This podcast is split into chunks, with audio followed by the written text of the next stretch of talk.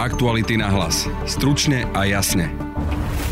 Parlament dnes podľa očakávaní nevyslovil dôveru vláde Ľudovita Odora. Na získanie podpory bolo potrebných 76 hlasov poslancov v parlamente, no vládu odborníkov nakoniec podporilo len 34 poslancov. Za vyslovenie dôvery hlasoval klub SAS, demokrati okolo Eduarda Hegera, Tomáš Valášek z Progresívneho Slovenska a nezaradený Jan Mičovský. V podcaste si môžete vypočuť reakcie lídrov politických strán a premiéra Ľudovita Ódora. V tej rozprave sme počuli absolútne všetko, tam od eh, nejakej totálnej žumpy, primitivizmu, stand-up komédie, až po naozaj cenné rady aj, aj kvalitné pripomienky. Takže také, aké Slovensko je, taký, aký, aký je život na Slovensku, tak to sa odzrkadľuje aj v tom parlamente. Prinášame vám aj krátky prehľad správ. Vláda Ľudovita Odora bude s obmedzenými kompetenciami vládnuť až do zostavenia nového kabinetu po predčasných parlamentných voľbách v septembri. Po nevyslovení dôvery v parlamente ju vo štvrtok odvolala a zároveň poverila vládnutím prezidentka Zuzana Čaputová. O voľbu poštou do zahraničia požiadalo v prvých dňoch približne 4000 voličov. Žiadosť je možné podať elektronicky alebo listine. Na ministerstvo vnútra Slovenskej republiky musí byť doručená najneskôr do 9. augusta. Rusko vo štvrtok oznámilo, že v septembri usporiada voľby v štyroch ukrajinských oblastiach, ktoré okupuje. Žiadne z týchto území pritom Kremel plne nekontroluje a ukrajinská armáda už čas okupovaných území oslobodila. Počúvate podcast Aktuality na hlas. Moje meno je Adam Oleš. The Killers, Martin Garrix, Hardwell, Michael Patrick Kelly, Regan Bowman, Editors, Jason Derulo, Alvaro Soler, Celeste Buckingham, Mike Spirit, Cameron, Jesse Ware, Mark Dunn a najmä absolútna megastar Imagine Dragons. Nájdeš na Lovestream festivale 18. až 20. augusta v Bratislave na starom letisku vo Vajnoroch. Vstupenky a viac info na www.lovestream.sk. Buď tam s nami. Vypočujte si reakciu predsedu vlády Ľudovita Odora krátko potom, ako jeho vláde nebola vyslovená dôvera v Národnej rade. V prvom rade by som chcel teda poďakovať za konštruktívne nápady a za konštruktívnu diskusiu zo strany tých politikov, ktorí išli týmto spôsobom v rozprave. Takisto by som chcel poďakovať aj za hlasy, ktoré sme dostali. Výsledok samozrejme nie je pre nás prekvapujúci. Dopredu sme vedeli, dopredu bolo avizované, ktoré strany podporujú program vlády a ktoré strany buď sa teraz držia alebo budú proti. Ešte rád by som teda dodal, že napriek tomu, že programové vyhlásenie nezískalo dostatočný počet hlasov, tak e, my sa k tomu nebudeme vyjadrovať ako k dokumentu, ktorý nemá žiadnu hodnotu, ale naopak e, vláda sa dohodla, že ak nás teda pani prezidentka poverí viesť e, ďalej túto vládu v obmedzených kompetenciách, tak sa budeme snažiť maximálne, aby sme ten program, ktorý sme predložili do Národnej rady, aby sme e, tie veci, ktoré sú v prospech ľudí, sú v prospech spoločnosti, aby sme naplňali aj bez e, plného mandátu. Keď vás osobne to mrzí, že to číslo bolo také nízke, čakali ste prípadne trošku viac, alebo ako to vy tak z toho vášho osobného pohľadu hodnotíte? Tak keď sme spočítali dohromady e, možnosti tých strán, ktoré nás podporovali, tak to nevychádzalo veľmi inak, takže nečakal som nejaké iné číslo. To číslo samotné nie je dôležité. Dôležité je vlastne to, že vláda už nebude mať plné kompetencie a my sa musíme pripraviť na to, že mnohé e, rozhodnutia budú, budeme musieť konzultovať s pani prezidentkou. To som sa chcel spýtať, že či vás to prípadne nejako obmedzí teraz v práci, že budete treba na to potrebovať viacej času, keďže najprv to bude musieť ísť k pani prezidentke? Áno, pochopiteľne, presne tak, ako aj e, vláda, predchádzajúca vláda Eduarda Hegera, ktorá bola vlastne takýmto istým spôsobom poverená od pani prezidentky, takže mnohé úkony e, sa predlžia a niektoré veci nebudú možné lebo e, v tom obmedzenom mandáte niektoré veci vôbec e, takáto vláda nemôže riešiť. Pán premiér, to má v podstate jednu výhodu, že parlament vlastne nemôže stimulovať si na odvolanie niektorých členov vlády, tak neviem, či sa viete na to pozrieť aj takto pozitívne, sa vlastne teda zbavil aj tohto poslanky. Áno, jasné, veď e, o to ide, že prečo sme my tu, preto lebo parlament nebol schopný vygenerovať nejakú väčšinu stabilnú. No a teraz parlament e, nepodporil ani takéto riešenie, ktoré vyplýva z ústavy, takže ako keby e, parlament sa vzdáva tej zodpovednosti, čo je samozrejme právo parlamentu, ale potom už tá kontrola nad vládou bude absolútne minimálna. A že sa týka rozpočtu, teraz je už teda definitívne, že bude treba teda formálne pripraviť teda vyrovnanie, takže minúte rukavy. Ešte nie, ale keď prídem do roboty, tak e, už máme naplánované nejaké stretnutie práve k rozpočtu, takže určite to je veľká vec, ako sme spomínali, my chceme pomôcť aj tej ďalšej vláde pripraviť nejaký rozumný rozpočet a takisto aj tie eurofondy nepolavíme, riešime veci každý deň, aby sme jednak minimalizovali to, čo by malo prepadnúť a jednak, aby milníky plány obnovy a tie 100 milióny, ktoré by mali prísť ešte v tomto roku, aby sme to splnili. Vy ste si tu odsedeli tie dva dní. To je taká, že zaujímavejšia ehm, otázka. Ja som tu bol v zásade celý deň s nejakými naozaj malými hygienickými prestávkami a, a tá morálka pracovná podľa mňa nebola na nejakej úplne najvyššej úrovni. Väčšinou som sa pozeral tak na do 20 e, poslancov v parlamente, takže nebol nejaký extra veľký záujem ani len počúvať e, jeden poslanec druhého a nie, nie to, že nejaké reakcie vlády. Takže e, to bolo také zaujímavejšie. Samozrejme v tej rozprave sme počuli absolútne všetko tam od e, nejakej totálnej žumpy, primitivizmu, stand-up komédie, až po, až po naozaj cenné rady aj, aj kvalitné pripomienky. Takže také, aké Slovensko je, taký, aký, aký je život na Slovensku, tak to sa odzrkadluje aj v tom parlamente. Ale nečakal som nič iné a myslím si, že aj mnohé vystúpenia boli pomerne, pomerne konštruktívne a odnesem si z týchto eh, diskusí aj, aj pozitívne veci. Podľa Richarda Sulíka bola chyba nedať vláde dôveru, a to z dôvodu, že Národná rada sa tak vzdala dosahu na vládu. Myslím si, že je to politická chyba, preto lebo keby vláda dôveru získala, tak má parlament nad tou vládou aj moc, kontrolnú moc napríklad, alebo vie zasiahnuť v prípade, že nejaký minister výrazne pochybí, vie ho napríklad odvolať. A toto teraz sa v podstate nestane. Národná rada sa teraz zbavila akéhokoľvek dosahu na vládu a všetko prenechala pani prezidentke. Ja tomuto postoju nerozumiem, ale no tak snad to budú vedieť vysvetliť, prečo tí, tí ktorí nehlasovali za. Viaceré strany sa pri hlasovaní zdržali a i napriek tomu, že ešte včera napríklad Hnutie sme rodina hovorilo, že ak by chýbali hlasy, že oni by dodali. A ako to hodnotíte, že teda nakoniec E, tak málo hlasov získala vláda? Pozrite, poslanecký klub hlasoval celý za, tým pádom je to vybavené, to sa treba spýtať politológa, možno, že hnutia sme rodina. Ja hovorím za Sasku, my sme hlasovali za, lebo politická logika káže e, hlasovať za, lebo až vtedy získame nejaký dosah. Však vláda má byť podriadená parlamentu. A takto sa toho zbavia. Budete nejako vláde pomáhať v rámci toho, že budú, predpokladám, že poverení aj tak naďalej budú poverení riadiť dovládnutím. A keby bol nejaký problém s legislatívou, že by bolo potrebné prijať nejaký zákon? No, pozrite, my sme si to programové vyhlásenie poctivo prečítali, naši tým lídry sa tomu venovali. Aj keď nebolo schválené, vychádzam z toho, že vláda sa ním bude riadiť.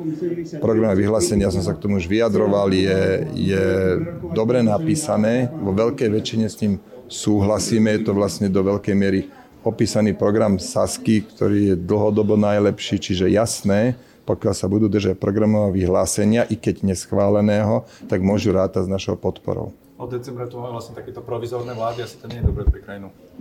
No nie je to dobré, mohli byť voľby aj v júni, my sme to ponúkali, lenže Smer a hlas sa rozhodli robiť opičky, že oni nebudú hlasovať za zmenu ústavy a bez tej zmeny ústavy by neboli vôbec žiadne predčasné voľby. My sme im ponúkali najjednoduchším možným spôsobom zmeniť ústavu, aby mohli byť predčasné voľby a zrazu smer a hlas sa k tomu postavili tak, že, že predčasné voľby vlastne nechcú, tak sme museli tú zmenu ústavy e, odhlasovať s Olanom a súčasťou tejto dohody boli voľby v septembri.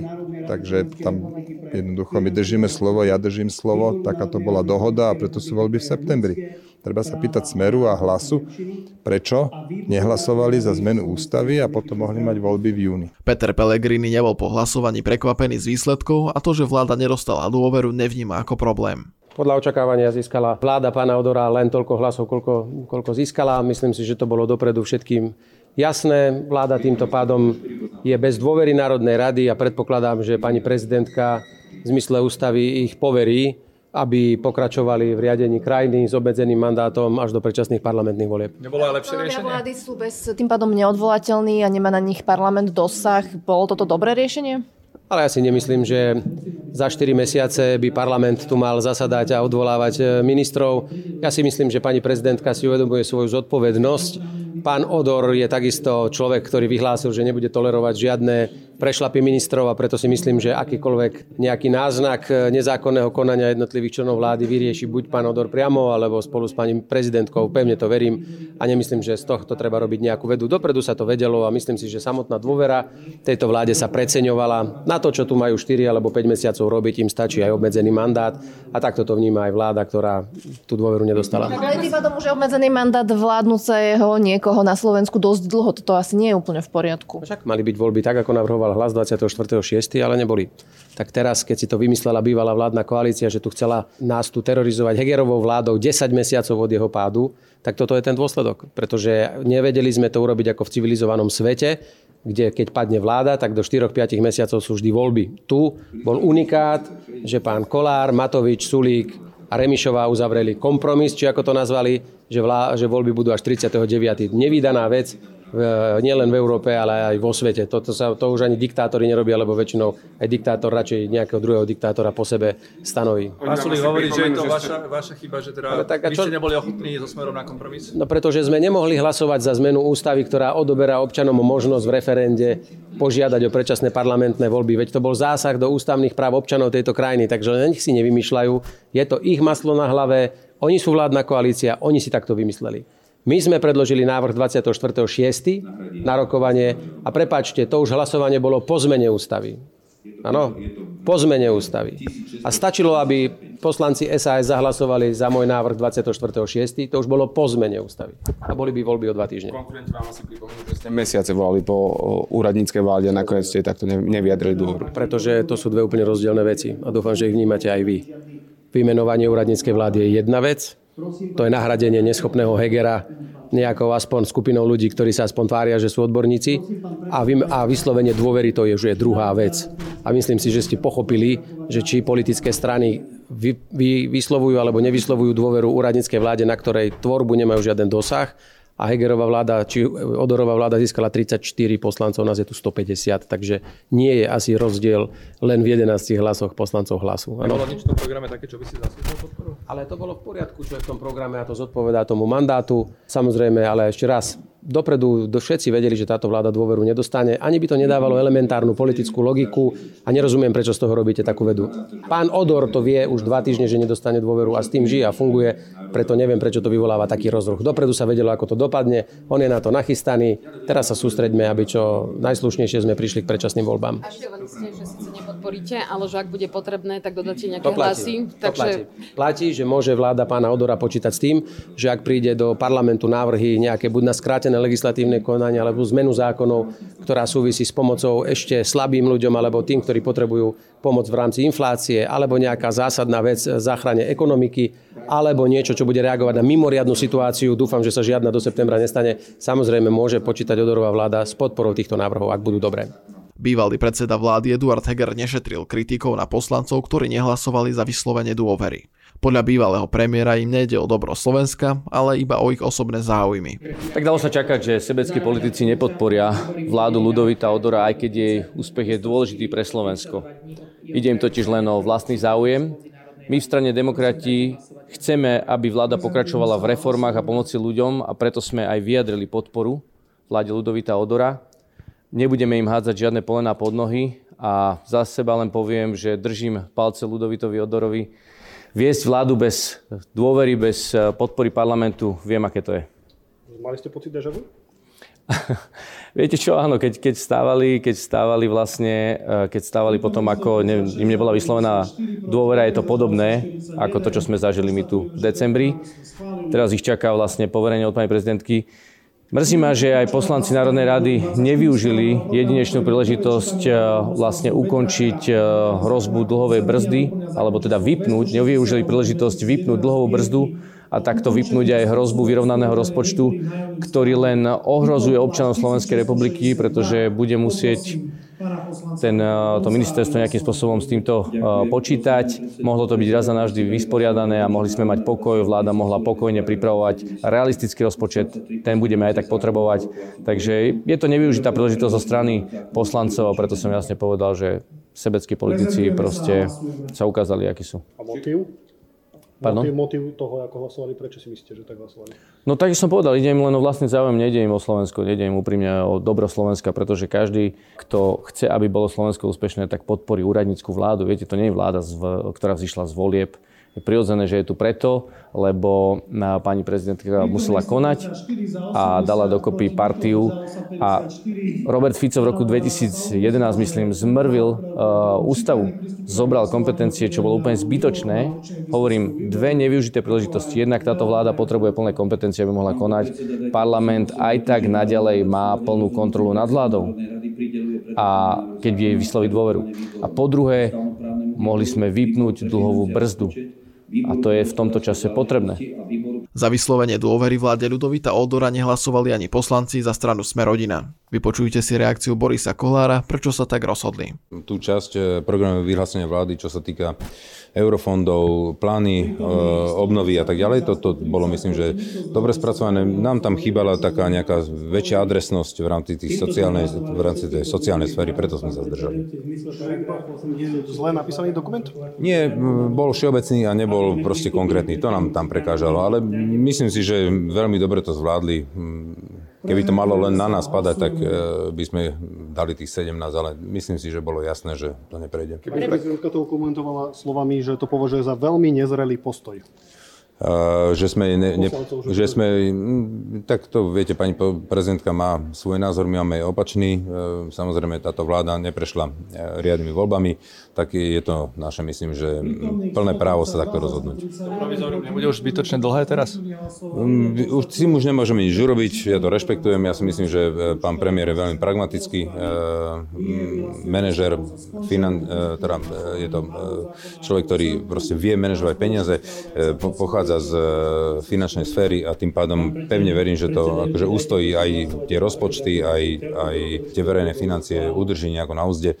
Čiže ja si myslím, že z tohto pohľadu našu podporu má, e, lebo vieme, že je to odborník, ale e, celkovo nebolo dostatok poslancov na to, aby táto vláda získala dôveru, ale bude kľudne môcť s plnými kompetenciami vlastne vládnuť, lebo je to vláda pani prezidentky a tým pádom ona je tie svoje kompetencie preniesie, nie je problém. Zásadné otázky vnútornej a zahraničnej politiky, tak ako Egerová vláda nebude To je veľmi správne. Tu myslím si, že v tomto je to veľmi správne. Toto od tejto vlády neočakávame. Skôr by sme očakávali, aby toto vôbec nerobila, lebo tieto veci e, nemá na to kompetenciu a chceme, aby všetkom rozhodoval výbor tu na, Národnej rade. Parlament nebude môcť odvolávať členov vlády, takže to je pre vás dobrá správa? Prečo by som ich mal odvolávať? Ja nemám výhrady voči ani jednému z tých ministrov. Sú to odborníci, sú to ľudia, ktorí majú e, svoj trek a ani jeden z nich nebol vybratý, že by to proste bol nejaký škandalozný typ, alebo že by nebol schopný riadiť e, ten svoj rezort. Keď príde nejaký návrh z vlády, tak môžu rátať s vašou podporou? Áno, však teraz napríklad sú tam nejaké skrátené legislatívne konania.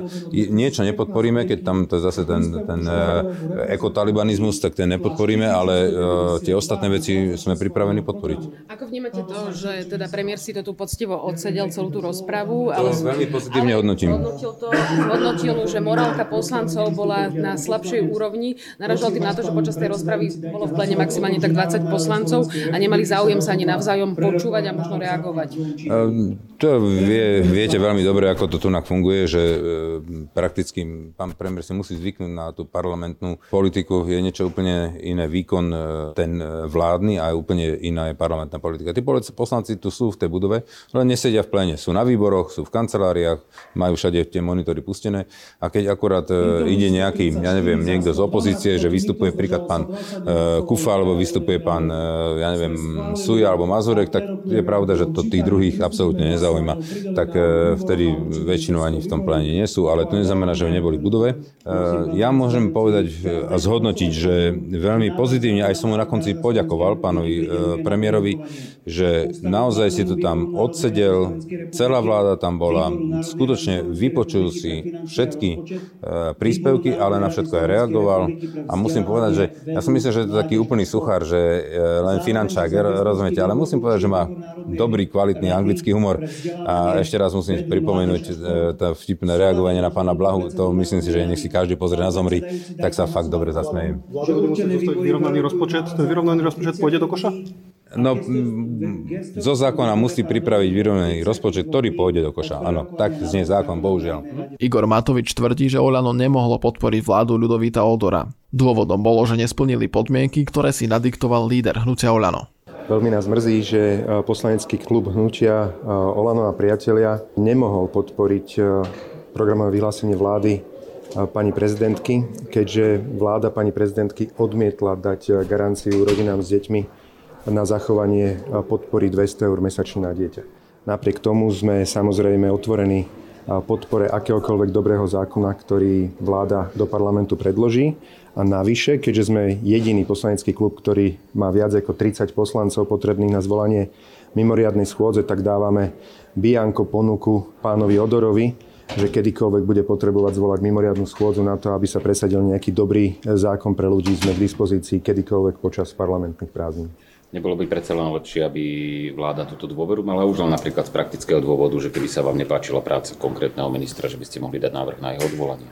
Pre nás bola absolútna priorita dostať garanciu od ľudí, ktorí bojovali všemožne proti 200 eurám na dieťa aby dali garanciu, že to nebudú rušiť, tak ako aj v programom vyhlásení vlády napísali, že rozmýšľajú o obmedzení, výraznom obmedzení podpory domácností e, pri energiách. Takže chceli sme túto garanciu pre rodiny získať. E, tvrdošíne si stali za tým, že nám tú garanciu nedajú.